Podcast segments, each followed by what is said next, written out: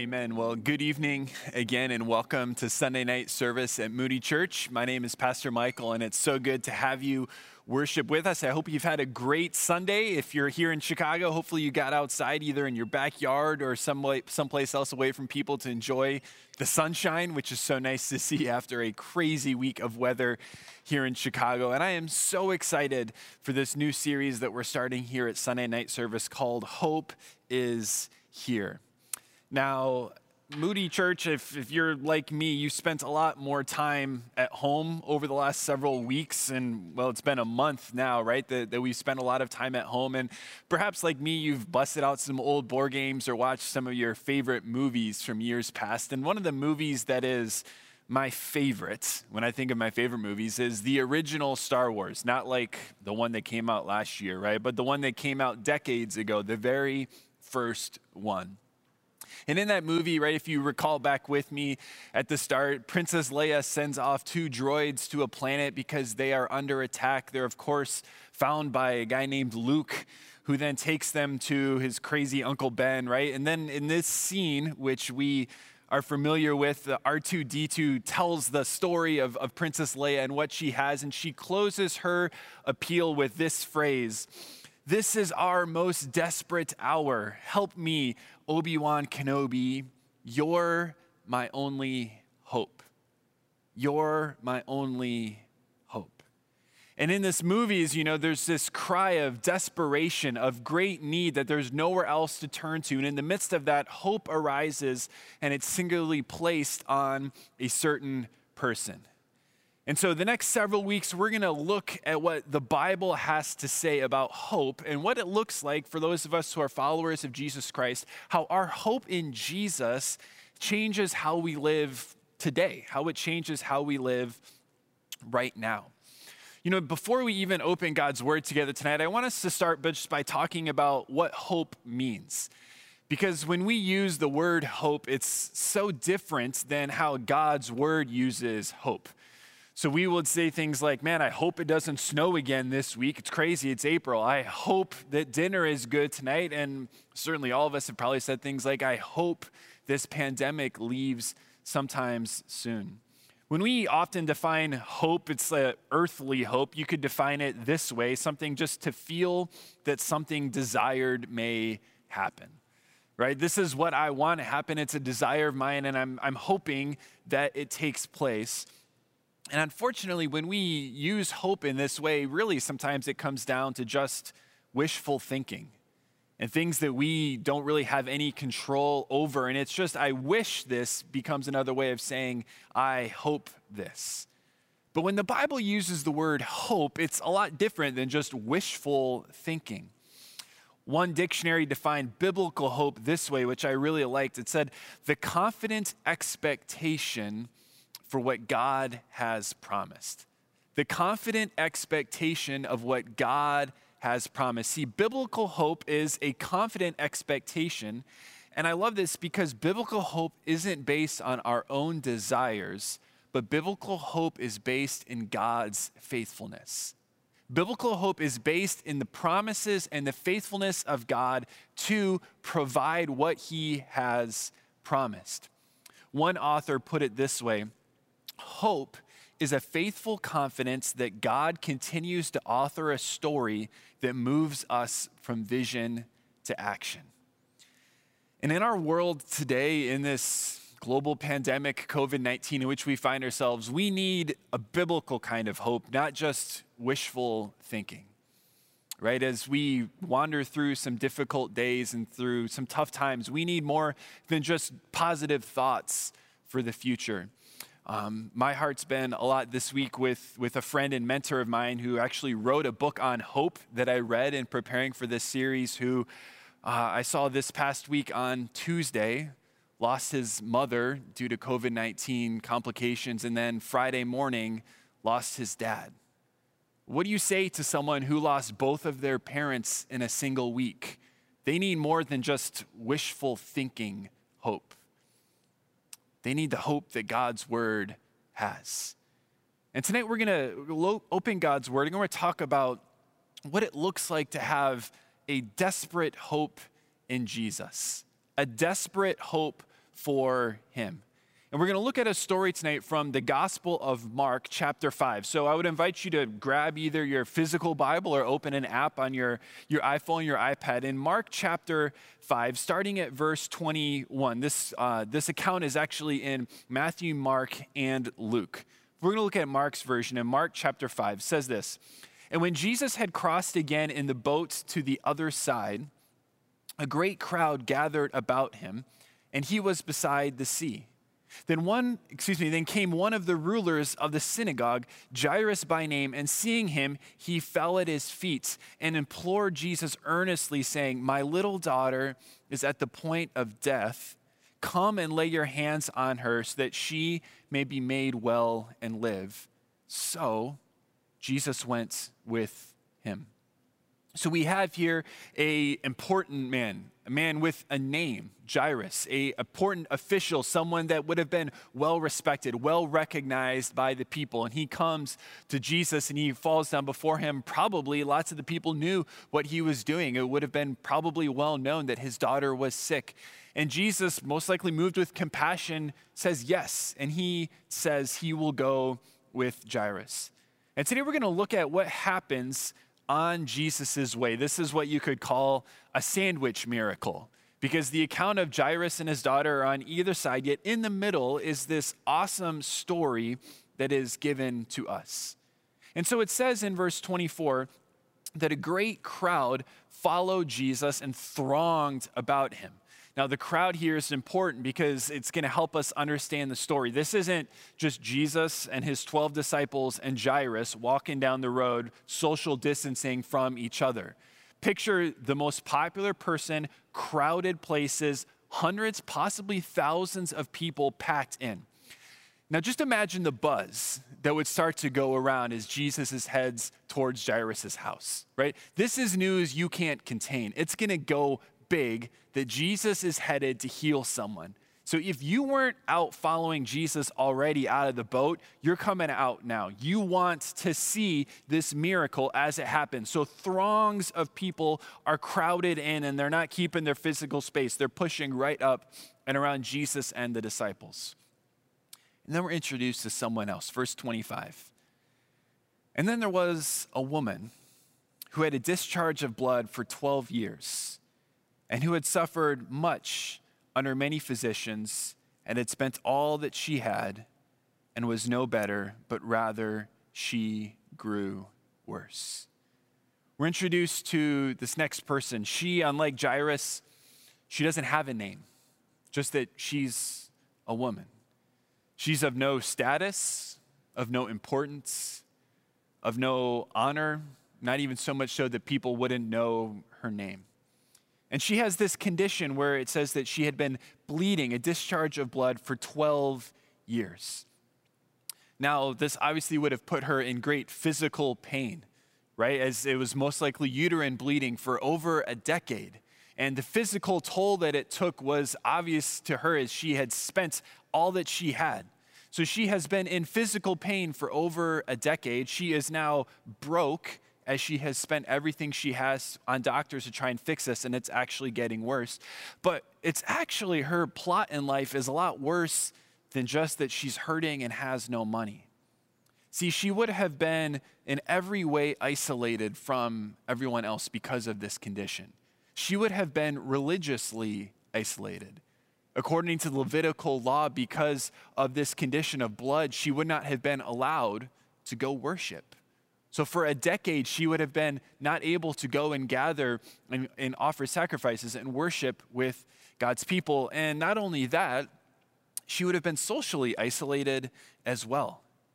Because of their restrictions, anyone who came into physical contact with her became unclean. We've talked a lot in these days about being contagious and distancing ourselves. It wasn't just if you touched something that she had, but it was anything that she had done would become contagious. If you laid in the same bed that she laid in, you were now contagious, meaning that if she was married, just imagine what this had done to her marriage. If you sat in the same chair that she sat in, you were contagious. If you touched her or her clothing, you were now considered unclean.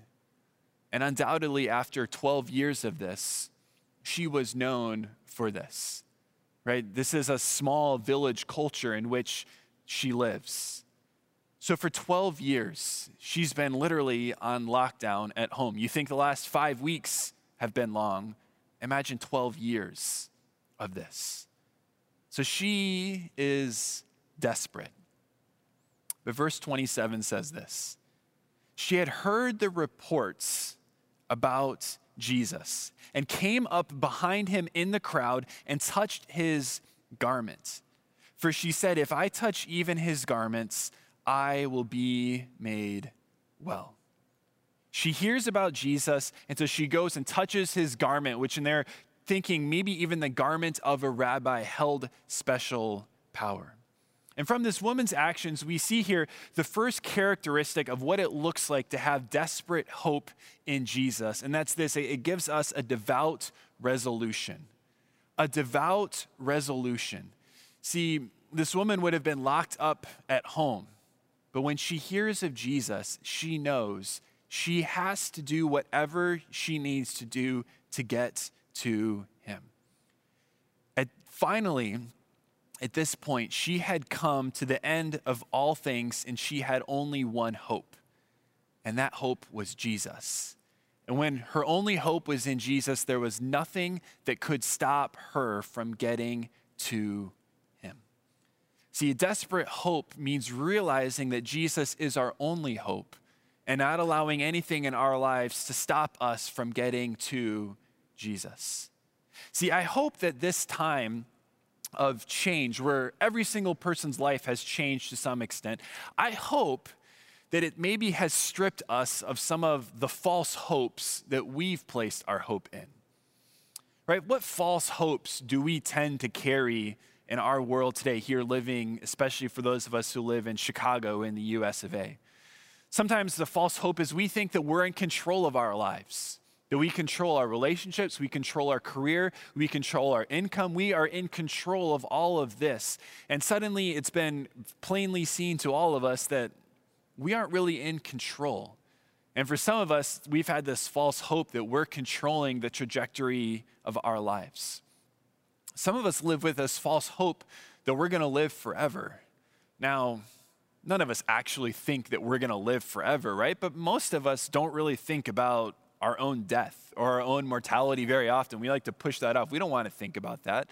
But in a pandemic, it kind of hits us all the time. We have to think about these things. And we're confronted with the reality that life is short, oftentimes shorter than we think. And we can't just plan on living forever or being here in 10, 20, 30 years from now. Another false hope that so many of us put our hopes in is the security that money could provide for us. And as our economy has gone down and millions and millions of people are filing for unemployment and others are being furloughed, it's, it's a reminder to us that even our income isn't what we place our hope in. See, false hopes, the Bible has a name for these. They're called idols. Idols aren't just things that you bow down to, but they're things that you place your hope in other than in Jesus. And when our false hopes are stripped away, we start to realize that Jesus is indeed our only hope. And when we realize that Jesus is our only hope, it should drive us to Him. As one author put it a few weeks ago, if life has reduced you to realize that God is your only hope, life has done you a favor.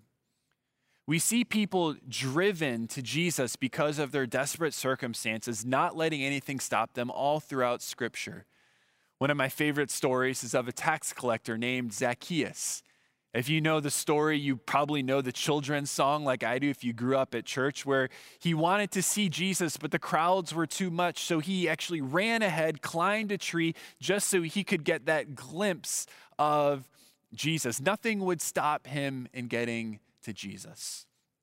My hope and my prayer for us is that in this season, that our false hopes would be stripped away. And rather than just finding other things to place our hope in, that it would drive us instead to Jesus. That as our times or our lives feel like they're being pushed all over the place, that instead our circumstances would actually push us to God and Jesus' love for us. So this woman had come to the end of herself until finally she realized all I have is Jesus. And so nothing could stop from her getting to him. So just imagine she probably has to bundle herself up, probably maybe wrap herself in clothing so she's disguised. A lot of people would have known who she was. And she sneaks off out of her house into the crowds.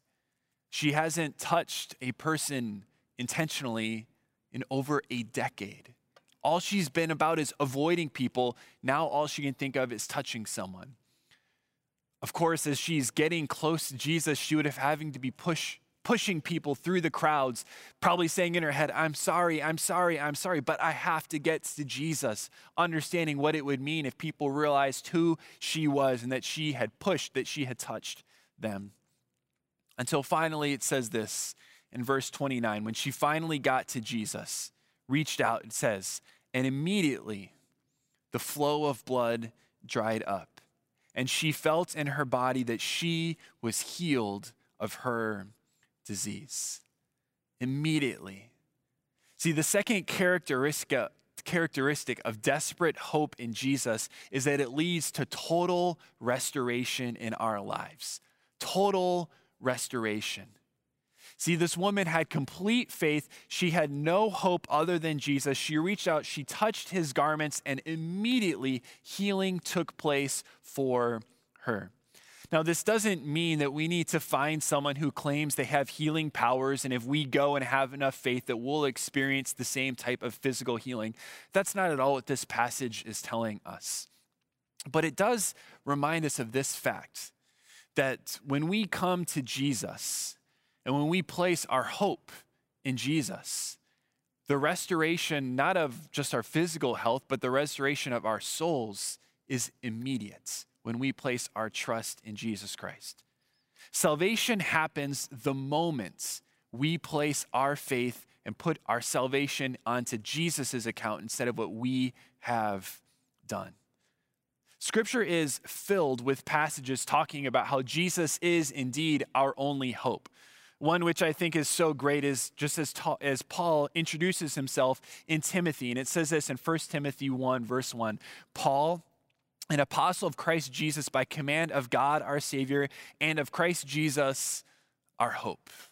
Christ Jesus our hope. It's in him, and that's the only place that our hope is found. See, you may be asking yourself tonight as we talk about placing our hope in Jesus, is Jesus worth placing all our hope in? right? Is Jesus worth placing everything in? Is, is he worth and throwing all our hope in? And I want to remind you tonight and convince you tonight, if I can, that throwing all your hope on Jesus will never disappoint us. Throwing all our hopes on Jesus will never lead to disappointment. See, I don't know about you, but there's certainly been times in my life where I've hoped for things, and when those things came to happen, when they came to pass, they were kind of disappointing. It didn't meet all the expectations that I had thought. I remember several years ago, it was in the, the middle of winter, and my wife and I, we were ready to escape, ready to get out and get some sunshine for a week. And so we booked a place I think it was early spring break season down in Florida for a week. And we were so excited. We left after work, drove late that night so that the next morning we could leave early right as we were about to get to the place, perfect, right as it was ready for us. And we walked into this room that we had booked on the internet, and it was like, this place hasn't been cleaned. The bed's not even made. The dishes are all dirty disappointing, right? So we had to call, we had to leave, and we're like, oh, that's all right. Let's go check out the pool that's at this place. So we go down to the pool, and it, I don't know what the temperature was, but it was not warm. We're like, man, we're in Florida. Everything's supposed to be warm. Every day that week that it was sunny out and we went to go to the ocean, it was like 40 mile an hour winds where the sand felt like it was assaulting you. And with this great vacation that we had planned, getting away from the winter, experiencing the warmth and the sunshine, it was like, felt like, man, all, all that just didn't really work out. It just kind of disappointed at the end of the week. But because our hope in Jesus isn't just based on wishful thinking, It's not just on what we hope that he could do, it's what we wish Jesus could do. But because our hope in Jesus is based on what he's done for us on the cross and by resurrecting from the dead, and because our hope in Jesus is based on what he's promised for us, our hope in him will never be disappointed. So when we place our hopes on Jesus rather than on the false hopes of this world, we will not be disappointed and the moment we place our hope on Him for salvation, just like how in a very instant the woman experienced healing, in one moment we will experience our souls being transformed the moment we place our hope on Jesus for salvation. So she reaches out, she touches Jesus, and immediately she is healed. She's probably thinking to herself, perfect She's about to slink out of the crowd. Her life transformed, her life changed forever by the power of Jesus. But something even better than that happens. Verse 30. And Jesus, perceiving in himself that power had gone out from him, immediately turned about in the crowd and said, Who touched my garments? And his disciples said to him, uh, Jesus. You see the crowds? Um, well, wh- why are you asking who touched me? Right? The disciples, it doesn't say who, but I got to imagine it's Peter, right? If you read any of the other gospels, it's always Peter who's talking first. Peter's like, hey, hey, Jesus, newsflash, there's hundreds, possibly thousands of people pushing up against you. What the world are you talking about? Who touched you? Like, that's a ridiculous question, Jesus. Get it together. Why would you ask that? Verse 32 says this though. He stopped and he looked around to hear to see, excuse me, who had done it. I imagine that Peter says this, a disciple says it, and suddenly a hush comes over the crowd as Jesus stops and just starts looking. And he starts looking at people, looking them in the eye. Imagine what's going through this woman's heart at this time. Well, the Bible tells us what's going through. It says this in verse 33 But the woman, knowing what had happened to her, came in fear and trembling and fell down before him. See, why was she so afraid? It could be for several different reasons. It could have been for guilt. Maybe she had thought Jesus knew that someone who is unclean had touched him, and maybe I have made this rabbi, this teacher, this Messiah, maybe I've made him unclean because of my actions. Maybe she's thinking, maybe I illegitimately stole his power from him and I've done something wrong. Probably as she literally, just as Jairus had done, bow down before him, falls on her face before Jesus, she's ex- expecting a scolding she's done something wrong, something that she shouldn't have done. But she falls down before him and tells him the whole truth. But verse 34 And he said to her, Daughter, your faith has made you well. Go in peace and be healed of your disease. Go in peace and be healed. The third characteristic of a desperate hope in Jesus is that it leads to a secure relationship with God, a secure relationship with Jesus himself. See, I don't want us to miss it because it's easy sometimes to, to skip things that are in the passage but aren't quite so obvious at first reading. So, so look again there at verse 34. Notice what Jesus says to her. He says, daughter. He doesn't say woman. He doesn't just say you have been healed, but he calls her daughter. Where was Jesus going to heal Jairus's daughter? Someone who is a part of a family, someone who was loved and had relationship. But this woman didn't have that. There was no one coming to Jesus for her.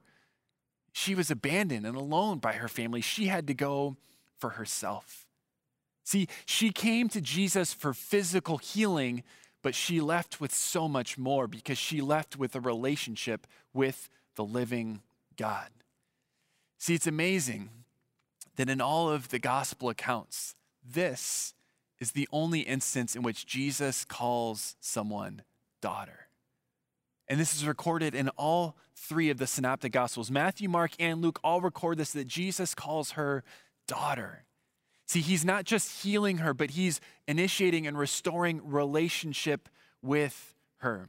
Jesus loved her too much to let her anonymously slip away through the crowd, but he draws her into deeper relationship with him. See, there's nothing more secure in life than this being a child of God. And I love that this contrast, this story is placed here with Jairus and with Jairus' daughter because it reminds us of this truth that hope in God, hope in Jesus is not reserved for those of status, significance, and importance. That's what Jairus had. He had status, significance, and importance. People had been like, Of course, Jesus wants to go help him. But here comes someone with no name, no status, no significance, no importance, and Jesus calls her daughter. See, in God's kingdom, the nobodies become somebody. And when you place your faith in Jesus, when you throw your hope on Him, you become part of the family of God. See, we are secure in this life, not because it's devoid of problems or struggles, but because the presence of Jesus and because when we have been adopted as children of God, that brings us security no matter what could come our way. The gospel accounts are filled with stories, not exactly like this, but a lot like this, where people are desperate for hope. And when Jesus shows up, suddenly everything changes that moment.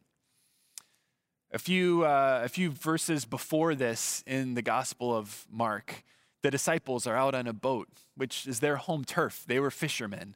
But a storm comes and it rocks them, and they're afraid for their lives. And Jesus comes out onto the water in the midst of the storm and appears to them, gets in the boat with them. See, the crisis didn't end for the disciples when they got back on the land. The crisis ended the moment they placed their hope in Jesus and realized who he was and that he was there with them in the middle of the storm. See, as followers of Jesus, we don't have to have our hope in Jesus shaken in the midst of difficult circumstances. Jesus promised his disciples, and he promises us that in this world you will have trouble, but take heart, because I have overcome the world. When our hope isn't placed on false hopes, but our hope is placed on Jesus, even when the world is in crisis, our worlds don't have to be in crisis. Just because the world is in crisis doesn't mean your world has to be in crisis. Because when you place your hope on Jesus Christ, it is a secure relationship that nothing in the world could shift, nothing could change, nothing could ever break away. See, when we talk about hope, it's easy just to make it sound like it's some pie in the sky thinking, some baseless optimism that we have for the future. But when we talk about what it means to place our hope in Jesus, it's a hope that's sure because it's based on what he's done and it's based on his promises for what he will do. There was a woman who was in quarantine for 12 years. She was desperate with no other hope. So she placed all her hope on Jesus. See, hope has a name, and his name is Jesus. God, we do thank you that in Jesus we have a hope that will always be there, that will always be enough, that will always supply for our every need. God, I pray that you would be there with us in the midst of this storm, that we would be reminded of your presence, and that even though we find ourselves in the middle of a crisis on so many fronts, God, that we find ourselves secure because we are children of God. We thank you for the hope we have. And I pray that as we live our lives this week, that hope would be made evident, that we wouldn't be people of despair or people of fear, because we have the hope of Jesus Christ in our lives and in our hearts. Pray all this in Jesus' name. Amen.